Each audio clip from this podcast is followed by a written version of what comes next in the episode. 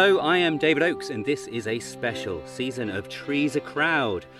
This season, as you are hopefully well aware by now, I am uprooting the secrets and stories beneath the 56 ish native trees of the British Isles, or to put it more melodiously, Uprooting the secrets and stories beneath the 56 ish native trees of the British Isles. this week, tree number 26, the white beam, Sorbus aria. Right, this week we're going to be having a little bit of a science lecture. We're looking into taxonomy and we're looking into elephants.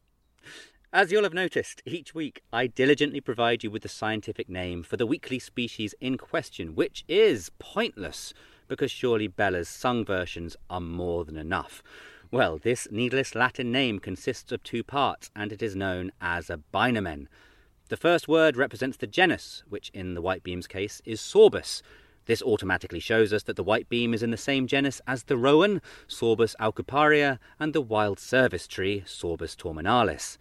The second word denotes the species. In the white beam's case, this is aria. So it is simple. You see the binomen Sorbus aria written down, and you know you are reading a geeky book all about white beams. Well, sort of. In the case of our native white beam, its full name should technically have three words a trinomen. It should be Sorbus aria aria, because our common white beam is actually one of many, many, many native white beam subspecies. And, parenthesis, for the botany geeks out there, I am well aware and ignoring the fact that our white beam is the type species to which all other white beams are compared, and as such, could actually be called by the binomen Sorbus aria. So, what the hell? What the hell is a subspecies? Because at school I was taught the mnemonic King Philip came over from Great Spain in order to help me learn the way to classify the animal kingdom kingdom, phylum, class, order, family, genus, species, and there is no subspecies in that mass of wordplay. I was also not taught about the three domains which now precede kingdoms, or about superspecies, infrafamilies, tribes, parvorders, magna orders, cohorts, legions, microphylum, or even realms. In short, the more you dig into taxonomy and the evolution of species, the more the barrier between the creation of life and creative writing starts to blur. Fortunately, however, most of the time it can be ignored, but when looking at the white beam, it is best to say that King Philip came over from Great Spain seeking scallops. So, what is a subspecies? Mayr and Ashlock, in Principles of Systematic Zoology, describe it as A subspecies is an aggregate of phenotypically similar populations of a species, inhabiting a geographic subdivision of the range of that species and differing taxonomically from other populations of that species. Put simply, it is a grouping of a particular species, which, due to a cut off location, a particular local climate, and normally a fair chunk of time, has evolved into something else distinct a subspecies.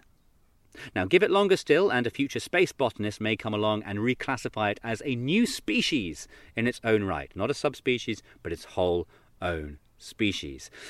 A good example in the animal kingdom that shows why this categorization matters lies with the elephant.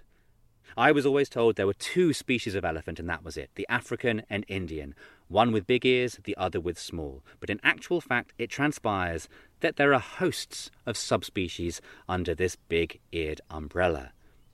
But to focus on the African elephant, there are two genetically unique subspecies the forest African elephant and the savanna African elephant.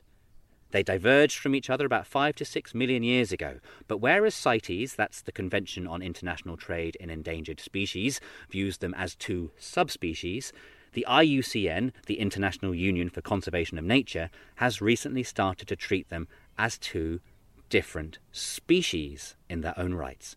Now, what does this mean? Well, it is all about survival. To start with, there aren't many African elephants left, but of what there is, there are far fewer forest African elephants than savanna African elephants.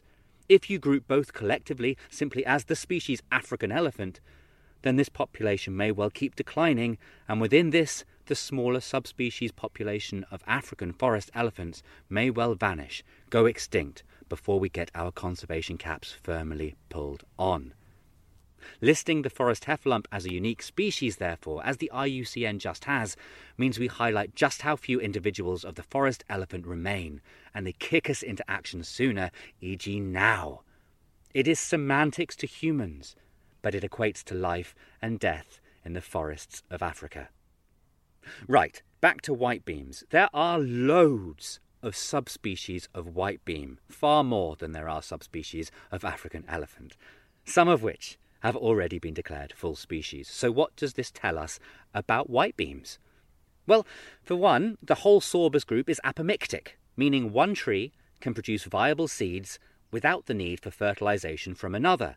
It's like the queen alien in Aliens, who seemingly produces facehuggers without ever having had any alien sexy times. This might lead you to think, therefore, that whitebeams should be quite a common species, easily reproducing alone, whimsically covering the hillside with clones of itself. Well, this is not the case. Reproducing asexually reduces any genetic variation, which in turn makes these trees extremely vulnerable to the slightest environmental change. They have to quickly adapt or die. And since the Ice Age, our climate, on occasion, has changed quite spectacularly, and indeed continues to. And this has led to the whitebeams evolving into a host of locally specific micro subspecies, and that is why, fanfare please, I am currently sitting in Cheddar Gorge. Cheddar Gorge and its famous cave network were formed by meltwater floods during the periglacial periods of the past 1.2 million years. Now, approximately 11,700 years on since the last ice age, it is clear to see how this remote geographical landscape could provide an isolated niche for subspecies of whitebeam to evolve. It is very steep, there is little animal life, and the gorge holds a unique climate. It's gorgeous today, and it is cut off from anything else similar anywhere nearby. But it is not a huge area, and as such, discovered only 10 years ago, is the cheddar whitebeam, Sorbus cheddarensis, or if you've been paying close attention, the Sorbus aria cheddarensis.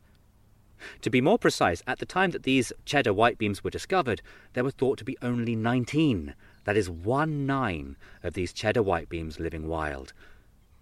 As well as that, ironically, or you could argue hysterically, the cheddar whitebeam is currently threatened. Threatened by goats. Goats specifically introduced to keep down the growth of new trees to encourage the growth of an equally rare plant, the cheddar pink.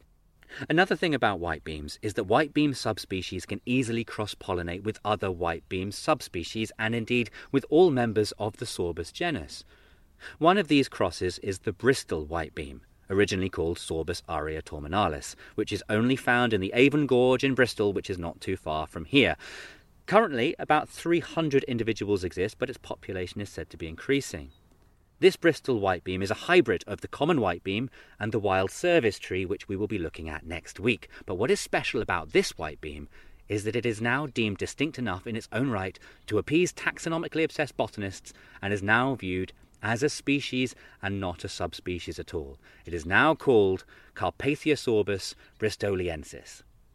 Oh, and if you have listened to all of this, just wanting to know what a whitebeam looks like, what it's used for, and what its folkloric quirks are, well, the underside of the leaves are white, hence its name.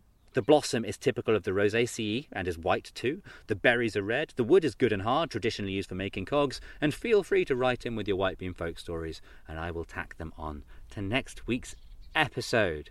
And that is it. That is all about the white beam. That is all about the African elephants. That is all you need to know about taxonomy. Thank you very much for listening to this scientific episode of Trees Crowd. I hope it has been enlightening. And I will leave you with the only mnemonic your life will ever need. King Philip came over from Great Spain seeking scallops.